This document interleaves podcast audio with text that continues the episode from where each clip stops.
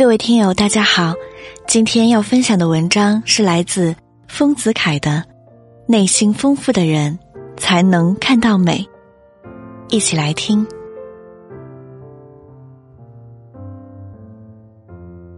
有一个儿童，他走进我的房间里，便给我整理东西。他看见我的挂表的面和附在桌子上，给我翻转来。看见我的茶杯放在茶壶的环子后面，给我移到口子前面来。看见我床底的鞋子一顺一倒，给我调转来。看见我臂上的立服的绳子拖出在前面，搬了凳子给我藏到后面去。我谢他，哥儿，你这样勤勉的给我收拾。他回答我说：“不是。”因为我看了那种样子，心情很不安适。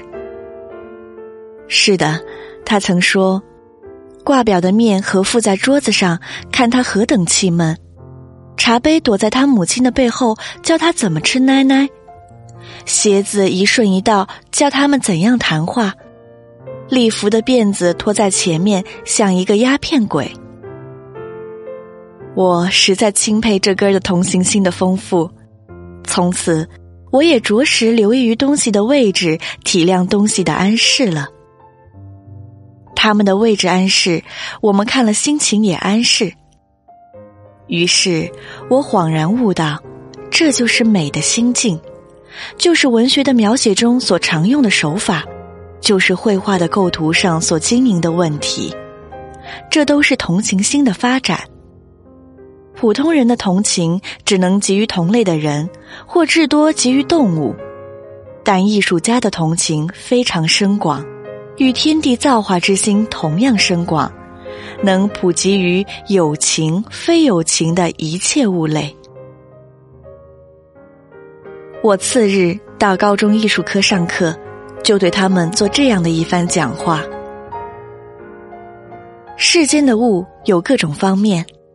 个人所见的方面不同，譬如一株树，在博物家、在园丁、在木匠、在画家所见个人不同。博物家见其性状，园丁见其生机，木匠见其材料，画家见其姿态。但画家所见的与前三者又根本不同。前三者都有目的，都想起树的因果关系。画家只是欣赏目前的树的本身的姿态，而别无目的。所以，画家所见的方面是形式的方面，不是实用的方面。换言之，是美的世界，不是真善的世界。美的世界中的价值标准与真善的世界中全然不同。我们仅就事物的形状、色彩、姿态而欣赏，更不顾问其实用方面的价值了。所以，一只枯枝、一块怪石，在实用上全无价值，而在中国画家是很好的题材。无名的野花，在诗人的眼中异常美丽，故艺术家所见的世界，可说是一视同仁的世界。平等的世界，艺术家的心对于世间一切事物都给予热诚的同情，故普通世间的价值与阶级入了画中便全部撤销了。画家把自己的心移入于儿童的天真的姿态中而描写儿童，又同样的把自己的心移入于乞丐的病苦的表情中而描写乞丐。画家的心。必常与所描写的对象相共鸣、共感、共悲、共喜、共气、共笑。倘不具备这种深广的同情心，而图示手指的刻画，绝不能成为真的画家。即使他能描画，所描的至多仅抵一幅照相。画家需有这种深广的同情心，故同时又非有丰富而充实的精神力不可。倘其伟大不足与英雄相共鸣，便不能描写英雄；倘其柔婉不足与少女相共鸣，便不能描写少女。故大艺术家必是大人格者。艺术家的同情心，不但给予同类的人物而已，又普遍的给予一切生物、无生物。犬马花草，在美的世界中，均是有灵魂而能气能笑的活物了。诗人常常听见子规的题写，秋虫的促织，看见桃花的笑东风，蝴蝶的送春归。用实用的头脑来看，这些都是诗人的风化。其实，我们倘能深入美的世界中，而推广其同情心，给予万物，就能切实的感到这些情景了。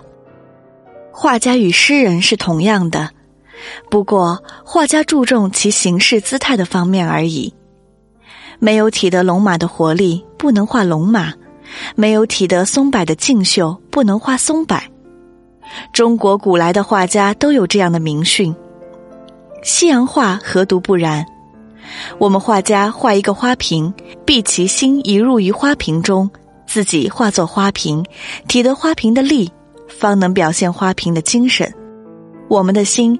要能与朝阳的光芒一同放射，方能描写朝阳；能与海波的曲线一同跳舞，方能描写海波。这正是物我一体的静雅，万物皆备于艺术家的心中。为了要有这点深广的同情心，故中国画家作画时，先要焚香默坐，涵养精神，然后和墨生纸，从事表现。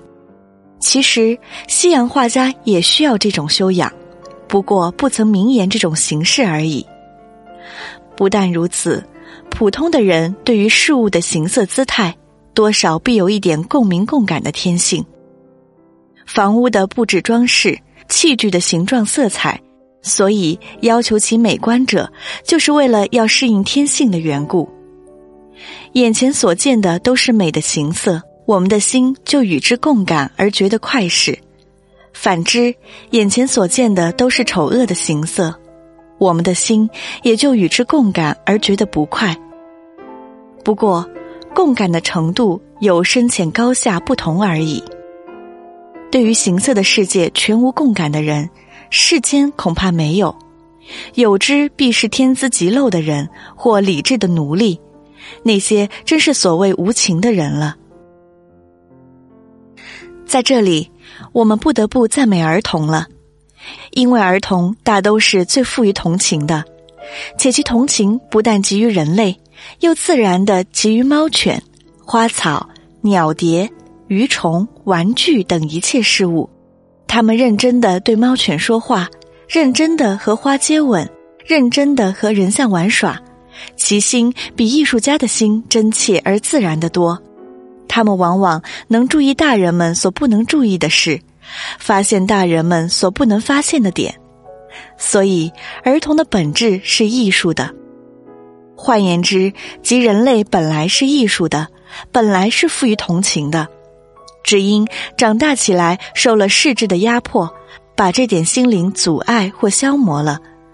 唯有聪明的人能不屈不挠，外部即使饱受压迫。而内部仍然保藏着这点可贵的心，这种人就是艺术家。西洋艺术论者论艺术的心得，有感情移入之说。